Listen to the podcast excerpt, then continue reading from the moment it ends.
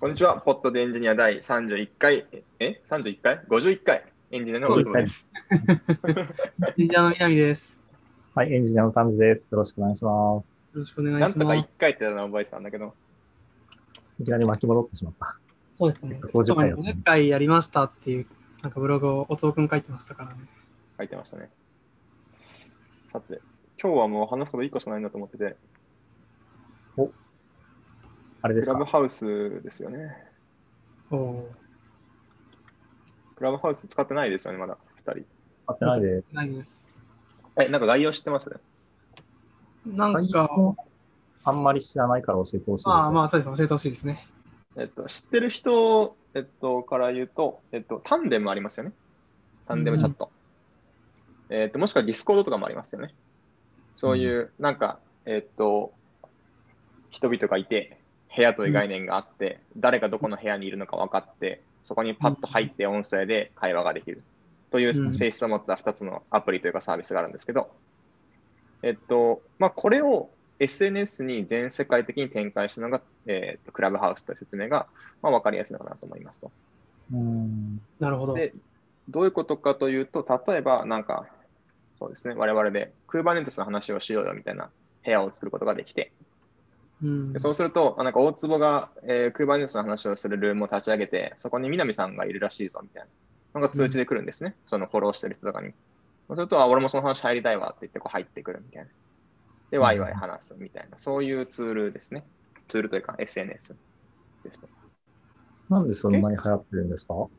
えっと、やっぱ一つは、言ってるなと思って。ぱ招待制ってのが結構大きいんですよね、一つがやっぱ。うん招待制だから、なんか気になるっていう、外野からするとどんどん気になっていくみたいな。俺も招待されたいみたいな。すごいいい仕組みだよね。そうなんですよね。まあ一定面白いものじゃないと招待制あまり意味がない気はしますけど、まあ、これに関しては、結構インフルエンサーと呼ばれるような人たちがいるわけじゃないですか。そういう人たちとちょっと距離を詰めれる場所なんですよね。うんというのも、えっと、今さっき Tandem とか、えっと、に、なんだっけ、 Discord とかに似てるって言いましたけど、一個違うのが、同じルームに入っていても、その中にヒエラルキーがあるんですよ。うんえっと、話ができる人。つまり、その、まあ、ここに3人いますけど、例えば僕の声っていうのは全員に聞こえていますが、丹治さんが喋っても、それは誰にも届きませんと。ほうまあ、強制ミュートみたいな感じですね。言ってみれば。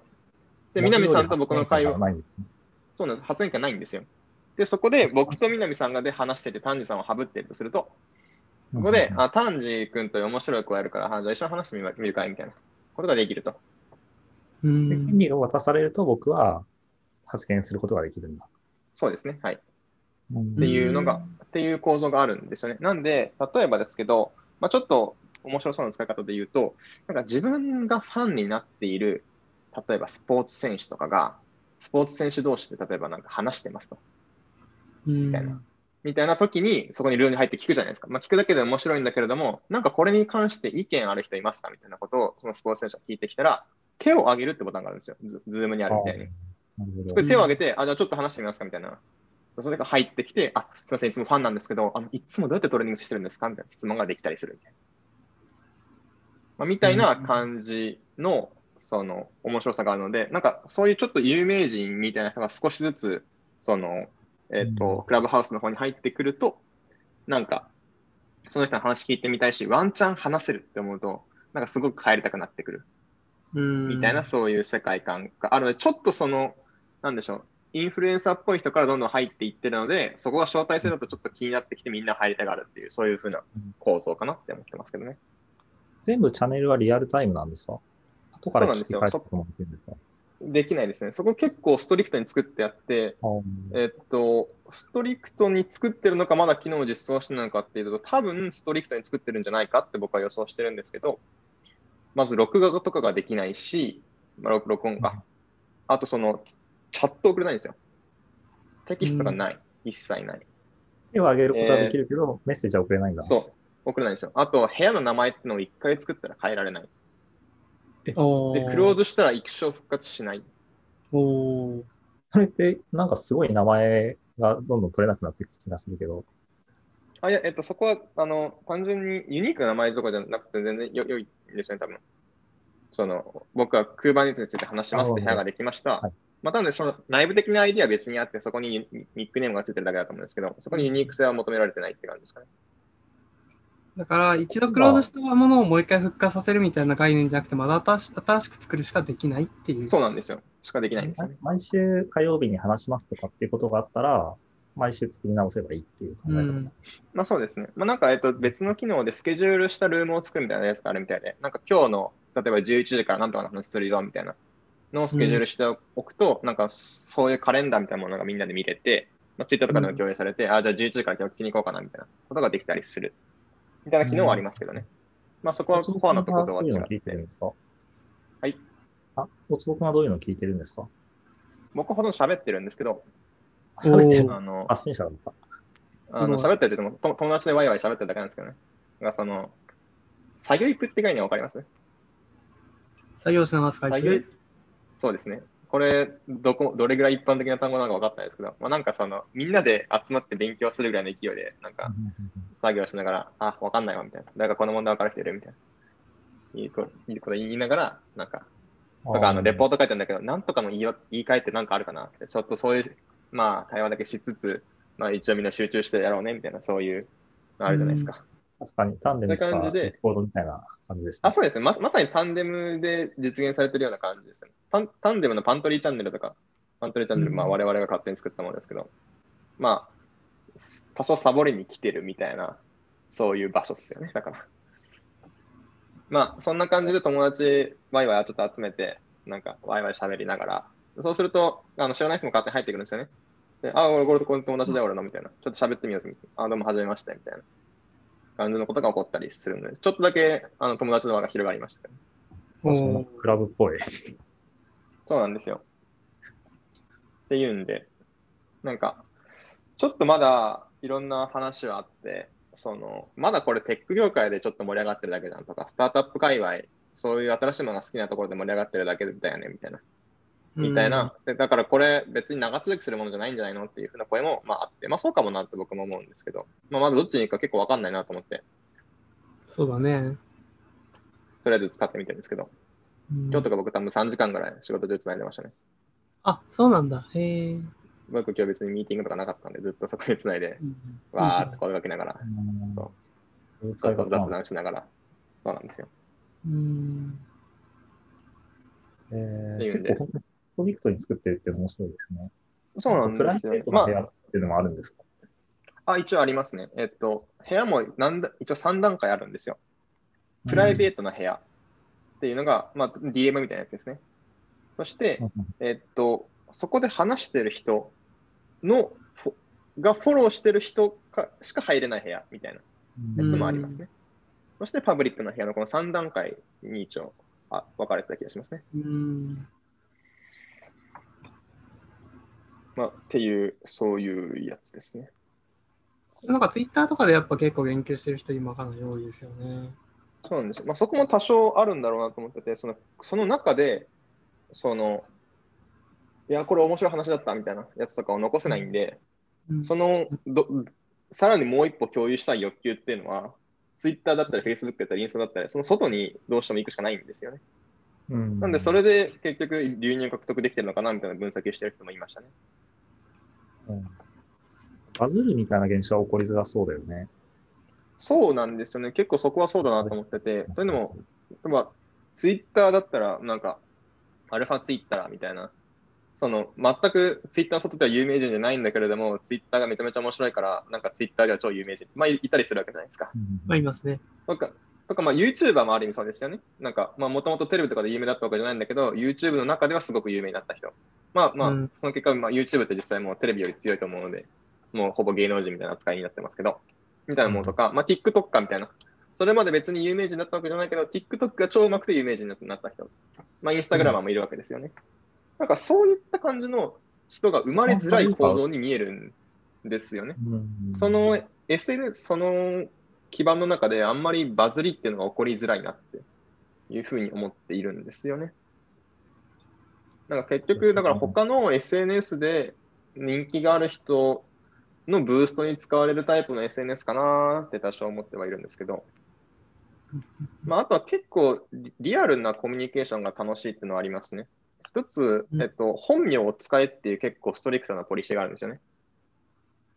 なんか僕が聞いた話だと、その名前の変更を2回しようとすると、お前本名じゃない名前使おうとしてるだろみたいな警告が出る出るみたいな話を聞いたことがありますね。なんで、なんか実際ほとんどの人が結構そうだけど、アカウント名はダメなんですか？えっと、多分バレると良くないんじゃないかなって気がしますね。えー、そうなんだ。うんたまにいるんですけどね、本名じゃない名前を使ってる。でも、大体本名を使ってる人が多いですよ。まあ、うん本名、まあ、ないし、なんです。まあ、とりあえず、ファーストネームと、そのラストネームに分かれるような名前を、本名かどうかわからないけど、そういうのを使ってる人は結構いますね。うんうんうんっていうんで、あまあ、なんで、なんでしょう。友達とつながる分には結構楽しいんじゃないかと思ってて、それこおそ、なんか自分が気に入ってる友達が3人ぐらいで、なんか自分の好きそうな話をしてたら、ひょこっと入りたくなるわけじゃないですか。まあ僕とかだったら、例えば、丹治さんと南さんが3体の話をしてるよっていう通知がピロってきたら、それ入りたくなるわけですよね。なんか、そういう感じで、リアルな友達が今パッと話してるのに入りたいっていう風な感じのニーズは結構あるんじゃないかなと思ってて、まあだからそういう風な使われ方すると結構僕は欲しかったタイプの SNS だなっていう気はしてます。うんなんか音声だけなのも入りやすくて出やすいみたいなところがありそうですね。なんかそういう謎の感じがするんですよね。まあただ結構起こりやすいのはなんかヒエラルキーがすごい可視化されがちなんですよ。えー、だからその有名人同士で話してますと。でそこにリスナーが50人とか100人とかいる状況のが、まあ、普通に起きますと。そこにうん、その人のと友達みたいなのからひょこっと入ってくると、あお前来たなっつって、じゃあスピーカーにあげよっかとかでひょろっと上がってくるんですよね。なんで、その仲のいい、イケてる人たちの中で喋ってる会話を、なんか庶民が聞くみたいな感じになるんですよ。あ確かに、その表現ですね。その可視化されやすいっていうことですね。そうなんですよ。なんか、それはもともとあったことだけど、そう、なんかすごい顕著なんですよね。その、すごい先民思想っぽいのが出やすい感じがする。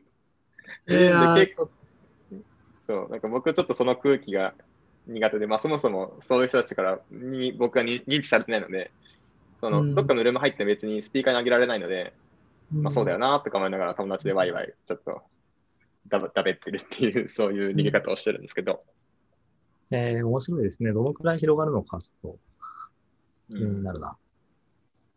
ちょっといろいろこ怖さを感じるタイプの。あと、そうだね。まあ他の話として、なんか結構さっき僕はストリクトに作ってるんじゃないかっていうふうなその主張をしてますけど、まあ、そうじゃないかもしれないと思う理由も一つあって、なんかまだ Android 版がないんですよね。うん。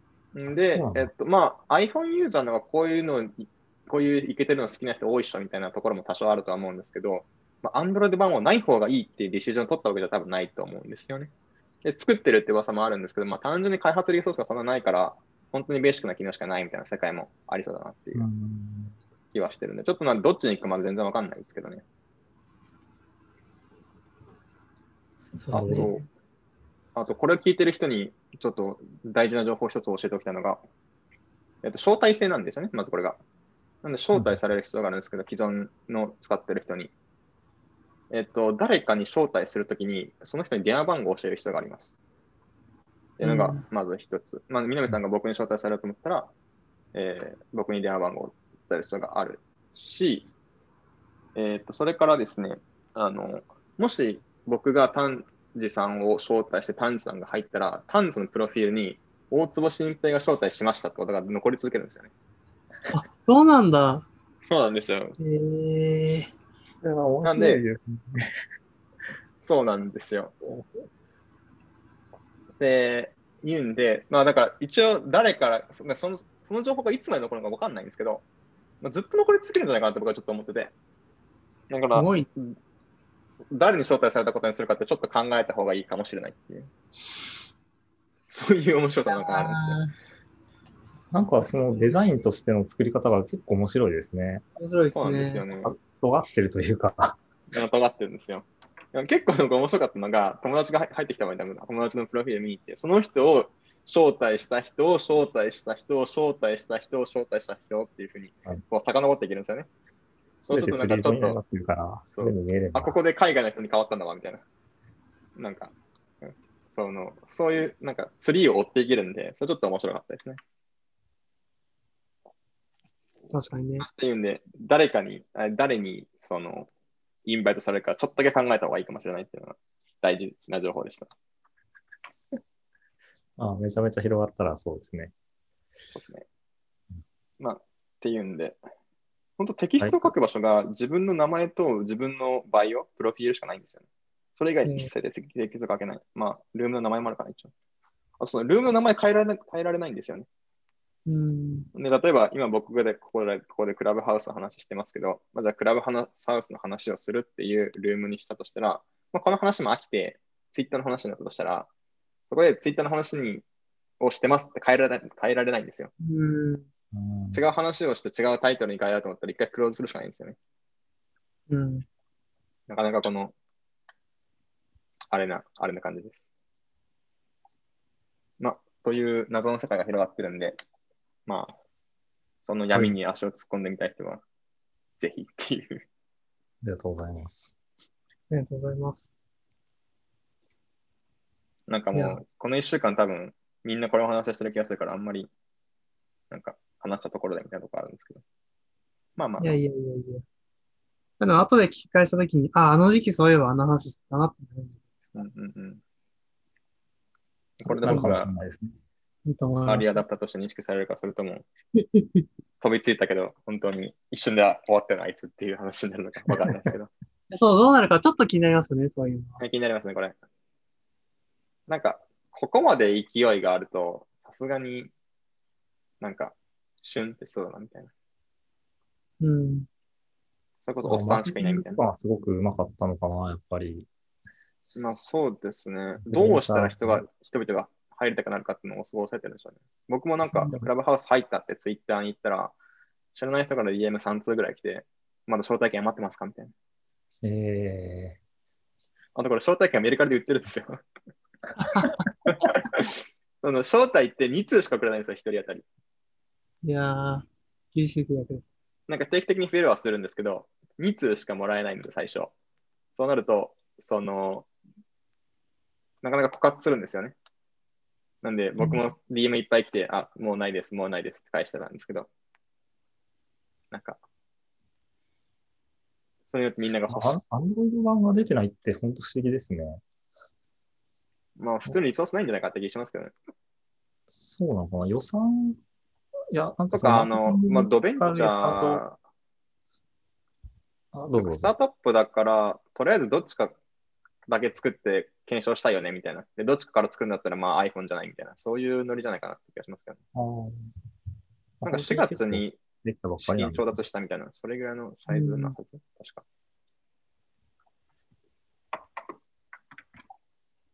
なんかよく聞くのは、なんかアメリカとかでも、その、富裕層というか、なんかその、まあ、テックな人とかだとやっぱ iPhone ユーザーが多いから、まあ、まず、その辺向けにとかもありそうですけど、あるいはまあ自分たちがそうだから。うん。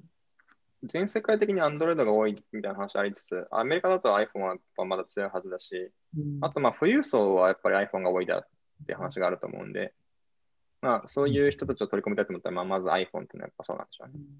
なんか結構さっきの話でも、なんかインフルエンサーとかがかなりまあターゲットになってるというか、まあ、そういうところから広げていってるみたいなのあったと思うんで。そうですね。そうですよね。二人は iPhone ユーザーで、僕だけ Android ですね、この3人だと。確かに、大した始めれないんですね、確かえー、まあ、ちょっと将来になって、このエピソードを、ポッドキャストで聞き返して、ニヤニヤする。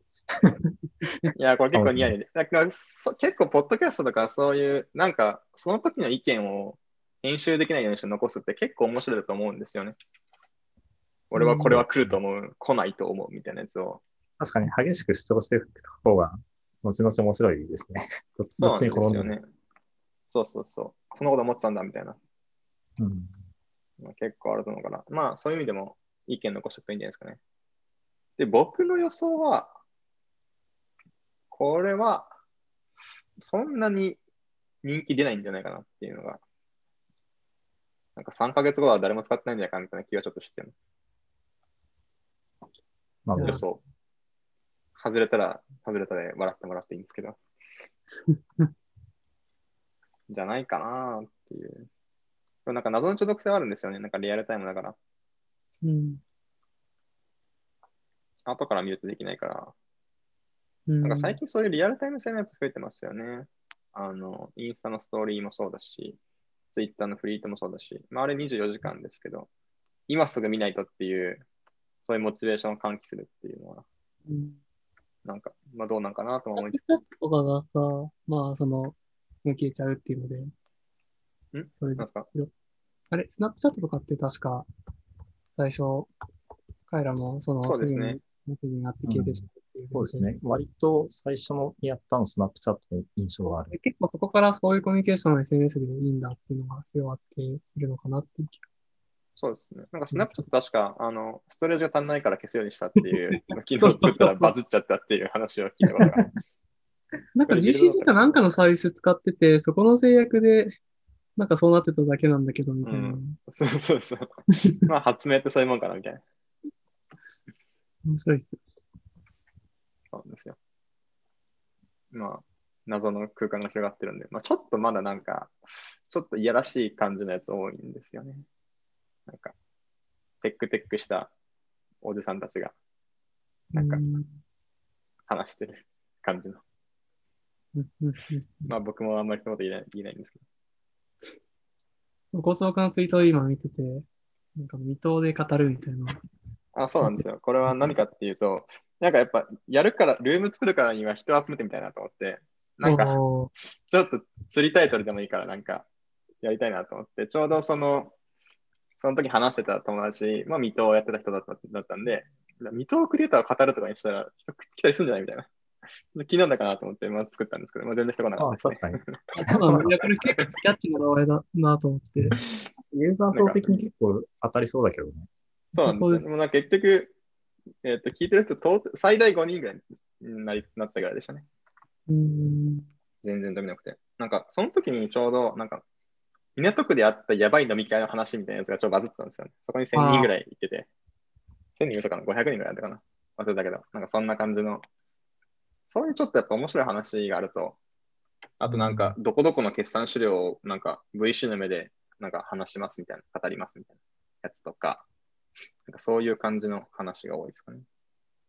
えー、まあ、あとスタートアップ経営者と話す場所とか、なんかそういう、うんなんだろう、煽る意味ではなくて意識高い感じの人たちが話す話が結構今のところ多くて、まあもうちょっとなんか、どうでもいい話とかをする場としてあっていいんじゃないかなとは思うんですけどね。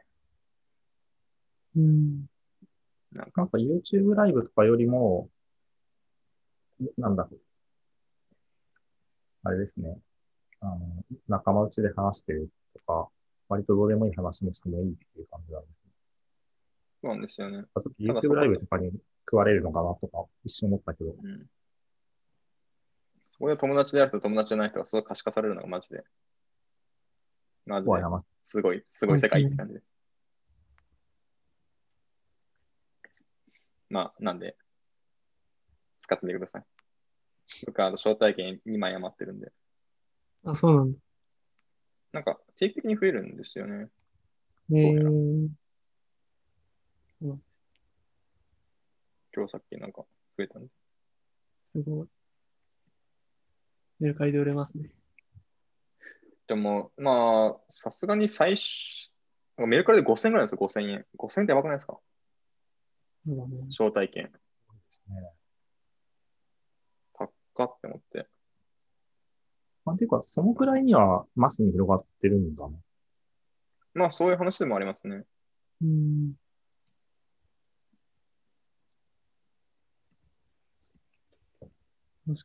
最初フォローするときは、検索とかでちょっと見つけてきてってやるんですかね。えっ、と、そうですね。あと、ツイッターとかを取り込んだりしてきた気がする。あ、そうなんだ。すごっ。いやー、それはいいね。それは、あとこれすごいなと思ったのが、あの、友達、あ、その、まず電話番号を共有しないと招待ができないっていうのがあるんで、まあやっぱ多少敷居があるじゃないですか、そこで。友達だったら教えてもいいけど、見知らぬフォームに電話番号を入れたら招待しますよみたいなところにあんま入れたくないかなっていう気がする。で、多少の、その、やっぱり知り合いだったり、強いモチベーションがないとなかなか招待しづらいっていう設計にしてある。っていうのが多少面白いのと、あと連絡先共有しないと招待ができないんですよ。おお。なんで、このデータ取られてるのどうなんかなってこうまあ思いつつ。なんか、めっちゃ電話番号が集まるシステムだね。そうなんですよね。まあそもそも電話番号ないとレジスタできないんで、あれなんですけど。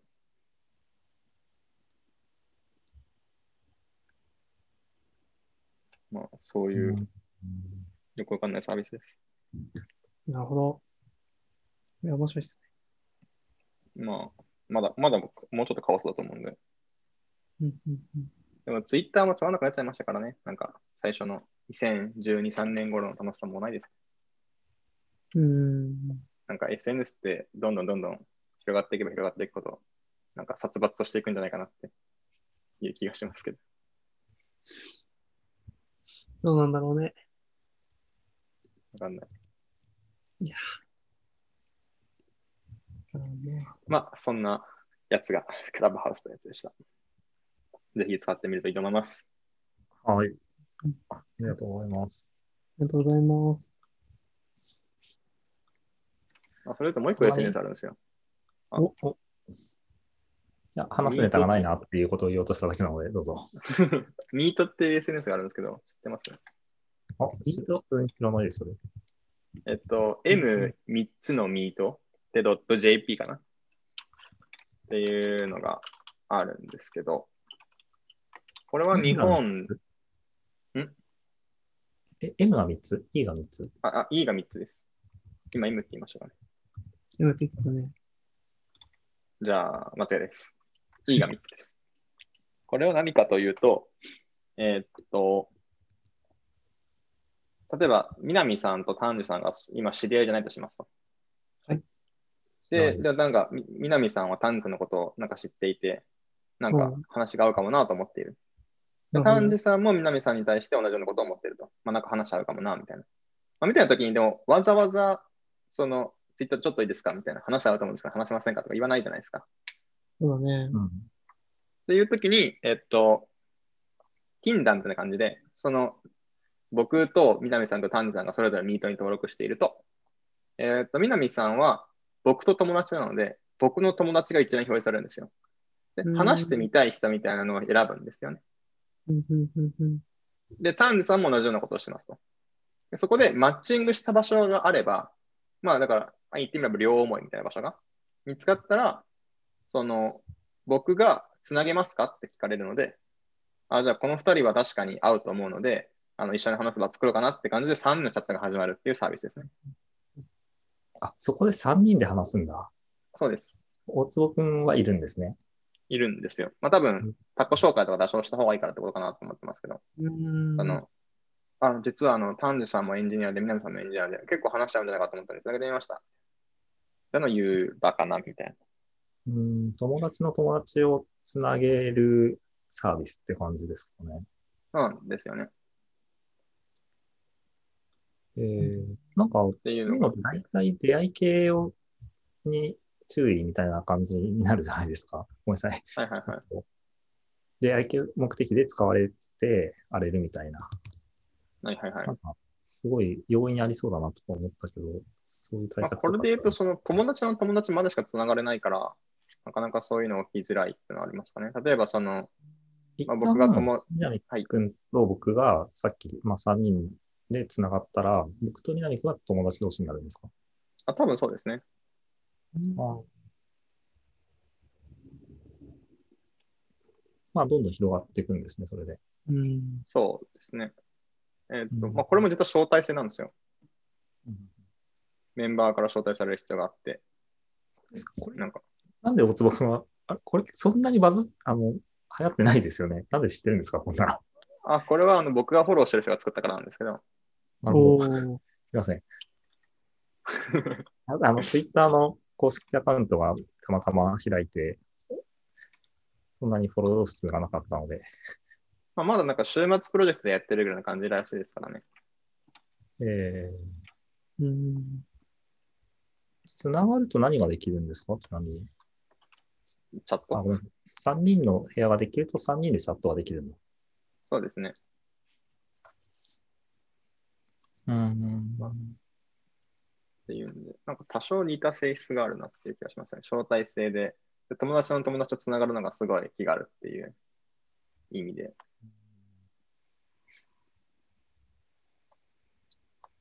まあ、こっちもこっちもちょっとおすすめではあります。なるほど。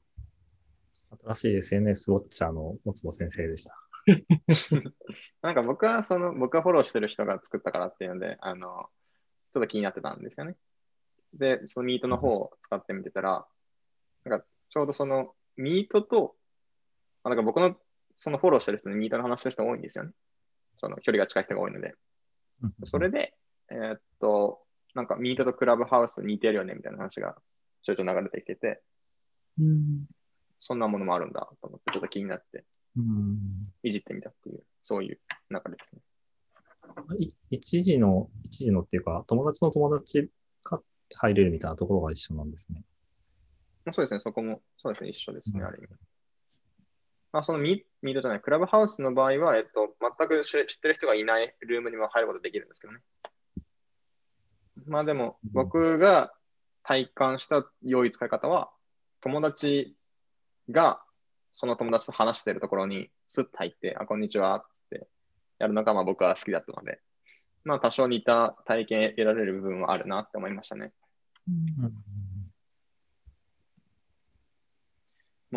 っていうんで、おすすめです。もうどれぐらい使ったんだろう、これ。えーっと、スクリーンタイムを見たら多分どれぐらい使ったかわかるんだけど。あ、そういうのもわかるんだ。うん。あ、いやこれはあの iOS の機能ですね。ああ、そういうこと。ああ、スクリーンタイムそうあスクリーンタイムオンにしなかったからわかんないわ。悲しい。ク どっちが使ってるんですか？クラブハウスをめっちゃ使っている。ラブハウスめっちゃ使ってますね。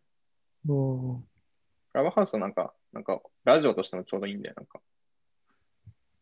ミートの方は友達が多くないとあんまりワークしなくって、というのも、友達の友達の人数が5人しかいなかったら、5人の会いたい、会いたくないのフラグ作ったらもう終わりなんですよね。はいはい。うーん。まあなんか全然それでいい感じのサービスですけどね。なんか、たまに見て、あ、この人みたいなのがいたら、いいねしとくっていう。うん。うん。うん。うん。感じの、ゆるーくやるタイプの。クラブハウスはワンチャン中毒性を感じる人もいるん。じゃないかなって思ってますよね。うーん。なん。か、インスタ3時間やっちゃうみたいな人いると思うん。ですけど、うん。そん。な感じになる人も、まあ、出うる感じのサービスかなっていう印象はありますね。うん。うん。うん。まあ、ちょっと今回は僕は全部話しちゃいましたけど、ミートとクラブハウスと、なんか新しい感じの SNS 出てるんで、まあ、もうそうですねちょっとって話ですかね。はい。うんじゃあ、時間来てるんで、こんなとこですか？はい。